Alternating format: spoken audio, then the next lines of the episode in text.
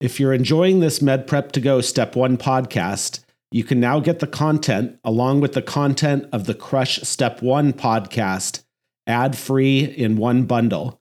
Just go to med prep to go dot com and find our new subscription podcast called MedPrep To Go Step one Bundle.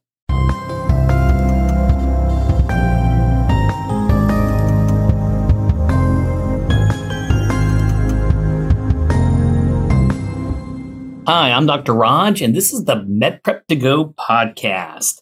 I'll be reviewing U S M L E Step one questions. In fact, I'll be reviewing three questions today from everyone's favorite topic, and that's going to be pathology. So to get more questions, go to our website, w w w dot med prep to go dot com. This is the free audio and online question bank. And to learn more about me, Doctor Raj, check out my own podcast, the Doctor Raj Podcast. I also have my other one called Beyond the Pearls Podcast. It's really keyed up to my two-book series. One is called Morning Report Beyond the Pearls for Step two and three, as well as my case reports Beyond the Pearls, really geared towards Step one. And, you know, I love it. I love it when you follow me on social media, Instagram, Twitter, Facebook. And you know what? I hate to admit it. I think I do some TikTok stuff. It's kind of embarrassing, but you can check me out there too. So let's get to these three pathology questions. We have a seventeen-year-old girl presents to the emergency department with excruciating retrosternal chest pain. She reports that the chest pain began abruptly less than two hours ago. There was no preceding trauma. Her past medical history is significant for bulimia nervosa. And that stinks. You know, any of these disorders where you're binging and purging are just horrible. Many individuals, both men and women, suffer from these. And any type of eating disorder, I just always feel bad about. And when we talk about, you know, I'm just going to do a side pearl right here. If someone comes in and they have bulimia nervosa, did you expect them to have a metabolic acidosis or a metabolic alkalosis? What do you folks think? I just want to skew. The answer is, yeah, you kind of think they're going to have metabolic alkalosis. Why do you think that? It's because you have all this vomiting. And when you have all this vomiting, oh boy, you, you're definitely predisposed to getting uh, a metabolic alkalosis there. So just on a side note, okay? Remember when you get lots and lots and lots of diarrhea, what do you expect? You'd, you'd expect a non-anion gap metabolic acidosis, vomiting, metabolic alkalosis. So her history is significant for bulimia nervosa, but otherwise is unremarkable. She denies tobacco, alcohol, and drug use. Vital signs reveal some tachycardia and ugh, hypotension, which of the following would be most likely in this patient. Uh, A, chest wall crepitus on physical exam. It's kind of like feeling for the Rice Krispies when you're doing uh, palpitation of the chest wall. B, elevated troponin. That sounds kind of like a, a lame answer. Why? Do you folks think that this seventeen-year-old girl is presenting with a myocardial infarction? Highly doubt it. I know it said chest pain, but I mean, common things are common. I'm not suspecting, suspecting an M I, so I'm not going to pick B. C, increased gastric acidity. I mean, don't get me wrong. She's, you know, uh, vomiting and purging and all those things, unfortunately. Uh, but to say that the big thing is that she's having really bad heartburn that abruptly started two hours ago, that really doesn't make a lot of sense, especially excruciating chest pain from some heartburn. I don't know. I don't believe, I don't buy it. So I'm not going to go with C. D, infiltrates on chest x-ray. So you're saying she has some kind of pneumonia. Maybe she aspirated or something like that. But abrupt onset two hours ago, excruciating. I mean, that's some powerful pneumonia, you know? I'm not going to go with that. E, S T segment elevation, kind of going along with B, thinking that this is an acute coronary syndrome. And, you know, raise your hand. Does anyone think a seventeen-year-old woman with the history presented here, which is just bulimia nervosa, is going to develop an acute coronary syndrome? I didn't think so. So you're kind of backed into saying what? Chest wall crepitus on physical exam. And that is the correct answer, which is A. And I, I see where they're going here, you know, and someone is vomiting and vomiting. Suddenly you get a what? Tear of the esophagus, and it's time to memorize. Who knows what syndrome that's called? Yeah, that's going to be a Boerhaave syndrome.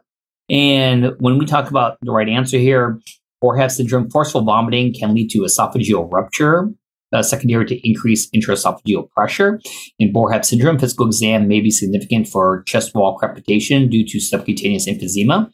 Boerhaave syndrome leads to uh, mediastinitis that can be actually very, very dangerous and be an infected mediastinitis due to contamination of the mediastinal cavities with gastric content. That's horrible.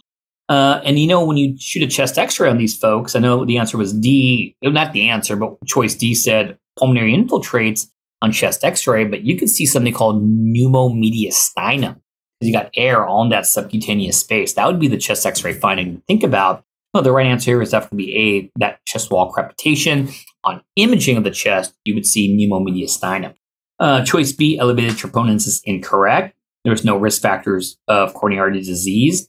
Uh, choice C, increased gastric acidity, is incorrect. You know, I agree. This patient does have self-induced vomiting uh, and other purging. Increased gastric acidity results from things like gastritis, esophagitis, GERD, gastroesophageal reflux disease.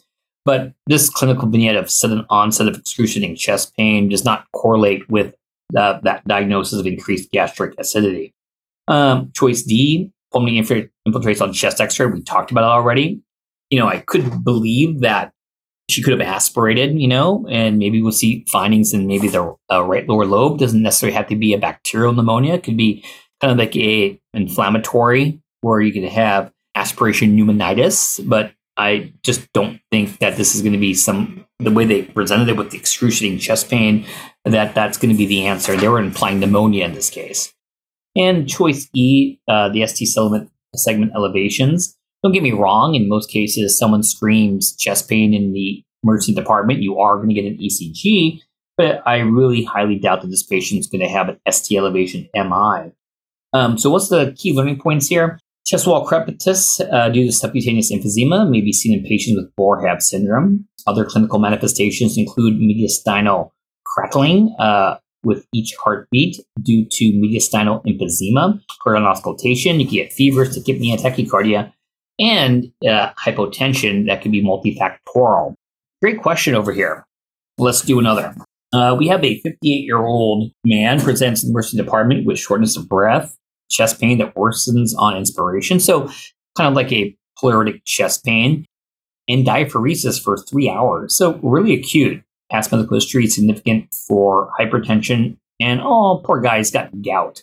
He works as a truck driver, meaning that he's going to be a sedentary, sitting in the car for extended periods of time. I wonder where they're going with this. Acute onset of chest pain, pleuritic in nature, and I drive a truck. Okay, we'll see. Uh, vital signs are afebrile ninety-eight point six, B P is one thirty over one hundred, heart rate of one oh nine, respirations are twenty-two, so a little tachypnic, and uh, they do an arterial blood gas. All right, hope they didn't do that before a chest x-ray, because I don't think I'd be doing A B G right off the bat. And the pH is elevated at seven point six, P C O two of twenty-eight. So just based upon those, looks like they're a respiratory what? Alkalosis, very good. But let's just confirm it. The bicarb is at the numbers, twenty-four. It's normal. P A O two is sixty-eight, so it's on the lower side. But they didn't give us the O two sat, but it, with a P A O two of sixty-eight, it's a little bit on the lower side. The O two sat probably still in the nineties somewhere. And how do I know that? Going back to U S M L E Step one, physiology, the oxygen dissociation curve. Remember that you're going to have on the y-axis your O two sat, on the x-axis your P little A O two, known as your dissolved oxygen. And yeah, I mean, your P A O two could drop down pretty significantly and you're still going to be at that high ninety plus saturation percent. So choice A is going to be, oh, an acute P E, pulmonary embolism. That will definitely be high on my differential. Uh, B, atypical pneumonia. And I guess when you think of atypical pneumonias, we don't really use that terminology as much anymore. I think historically, radiographically, you say typical pneumonia, think of a lobar consolidation. And of course, the number one culprit is always going to be strep pneumo. When you say atypical pneumonia, you know, you I'm sure someone's going to yell out Legionnaires. Someone's going to yell out walking pneumonia, which is I mean, mycoplasma. Someone's going to say chlamydia. So this is all correct, you know what I mean? But remember that there's no guarantee that Legionella will always present with a bilateral infiltrative process. It could be lobar sometimes, you know what I mean? But you're thinking of atypicals here. I think mycoplasma and Legionella behind the differential, but this doesn't really present with this acute onset, uh, three hours pleuritic in nature. Don't get me wrong. I mean, pneumonia will definitely give you pleuritic chest pain, but patients also afebrile. Just throwing it out there. C, I don't know where they're going with this, ethylene glycol poisoning. I don't know if they feel that the truck driver needed to be intoxicated and couldn't find any regular alcohol. But if you're going to throw that out there, dude, hook me up with, with a what? Give me some metabolic acidosis. Give me the gap. Hook me up for some gap. Give me an osmolar gap. So I don't know where the, this is going from, you know? Unless they say he has a, a craving for antifreeze. Oh, I was just trying to be funny, which I'm not. Uh, oh, D, obstructive sleep apnea. That makes absolutely no sense as a choice. Uh, sleep apnea doesn't present with acute onset of vertic chest pain. Um, E, pseudo-hypoaldosteronism. Well, that just means you don't have aldosterone levels. I don't know why that would happen unless you damage your adrenals, but this is not it. And patients' blood pressure is pretty normal. I'm sure if you don't have any aldosterone, you're going to be a little bit on the hypotensive side. And choice F, wow, the writer went for it. Uh, severe salicylate poisoning, meaning that you took too much aspirin. That would be kind of mean to write, seeing how in the vignette, it doesn't mention that the patient has taken aspirin. And I guess if you want to play the acid game, acid-base game, what's what's the memorizing thing for step one? Patient will have a metabolic uh, anion-gap acidosis, and will also have a respiratory alkalosis. So I, I, maybe the writer was like, hey, I like to be tricky, and put a respiratory alkalosis like he did in, in the question, but then you had to give me all the goodies. You got to give me the sodiums, you got to give me the chloride and bicarb, because I need to calculate the anion gap. And also I need to figure out, is there going to be, you know, another disorder there, which we know he didn't do. So, you know, if I was bullied into something, I would pick what? A is an apple. Definitely this is a P E. And guess what the right choice is? Yay, it's a pulmonary embolism. And these patients often develop what we call dead space physiology. What is dead space? When you have a clot in the vasculature, but the uh, alveoli, where the ventilation goes from, is beautiful.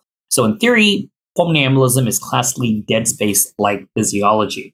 When you have like a, you know, a P E, I'm not talking about a massive P E causing syncope or hypotension. I mean, most people with a P E, you kind of hyperventilate because you got a P E. So classically, we do see a mild respiratory alkalosis. And they do to be uh, tend to be somewhat hypoxic, and uh, they also develop a widening of the A A gradient.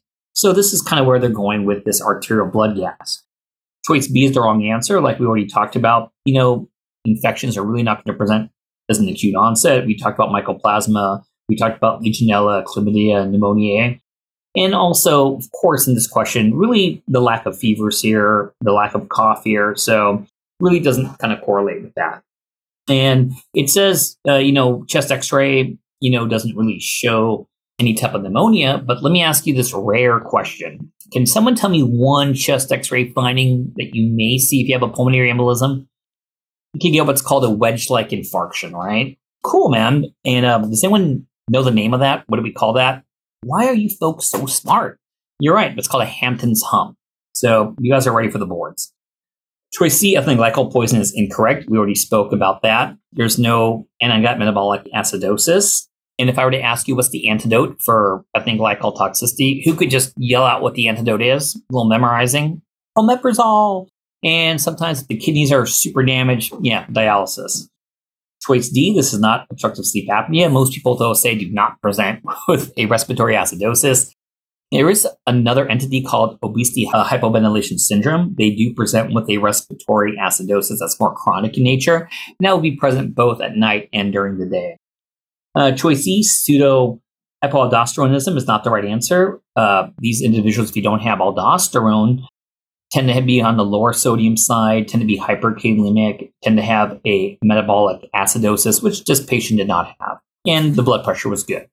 And last, severe salicylate poisoning is incorrect based on the vignette. And we talked about some of the acid-base findings. Usually you have a anion-gap metabolic acidosis combined with a respiratory alkalosis. Limiting point here is that in most people with a mild, small, not too big pulmonary embolism, they can present with a respiratory alkalosis, hypoxemia, widening of the A gradient. All right. Wow. I really kind of went to town with that one. Sorry about that. Uh, sometimes I get a little sidetracked when I enjoy the question. Last one's pretty quick. Let's talk about this thirty-five-year-old woman presents with the, to the emergency department with complaints of intense right-sided flank pain, nausea, vomiting for six hours. So once again, kind of acute. Plain films of the abdomen reveals opaque stones that look like antlers obstructing her entire renal pelvis. Wow. Laboratory testing reveals a normal serum creatinine and a urine pH of eleven. Wow, that's impressive. Which of the following is most likely the chemical composition of these stones? Can you name that stone? You know what? That would be a great show. Name that stone. Uh, is it A, calcium oxalate, B, cysteine, C, magnesium ammonium phosphate, or D, uric acid? Um, the correct answer here is C, magnesium ammonium phosphate. So another name for these stones are called struvite stones, which are high yield for the boards. They are strongly associated with urinary tract infections with organisms that split urea with their urase enzyme. This results in a highly alkaline urine, hence pH of eleven. That's super alkalemic. A key finding associated with uh, magnesium ammonium phosphate stones is what I mentioned, that high Uh, alkaline urine. These stones may grow rapidly over weeks to months and may get so large that they fill the entire renal pelvis and are called staghorn colliculus because they look like antlers. These stones appear radiopaque. Choice A, calcium oxalate, is incorrect. Calcium oxalate stones represent the majority of kidney stones, which I totally agree with. The risk of calcium oxalate stones formation increases as urine oxalate excretion increases. These stones are radiopaque, but are usually associated with a low calcium diet and increased intestinal calcium absorption with malabsorption syndromes such as inflammatory bowel disease, which really encompasses two things, which is ulcerative colitis and Crohn's. Uh, choice B, cysteine, is incorrect. Cysteine stones are most commonly found in children as a result from the genetic disorder called cystinuria. Answer choice D, uric acid, is incorrect. Uric acid stones are radiolucent. Conditions that increase uh, the risk of uric acid stones include gout. Don't forget that monoarticular inflammatory arthritis. And of course, gout always likes to affect the big toe, especially when we talk about U S M L E questions. And if you have gout of the big toe, what do we call that, everyone? Memorizer, podagra. Good job. Um, also, di- chronic diarrhea, diabetes, and metabolic having the metabolic syndrome also puts you at a higher risk for uric acid stones. So the learning point here is struvite stones are made of magnesium ammonium phosphate and are produced by urea-splitting organisms, resulting in a highly alkaline urine. So those are our questions today. I hope you enjoyed those. And to check out more questions, go to our website, w w w dot med prep to go dot com.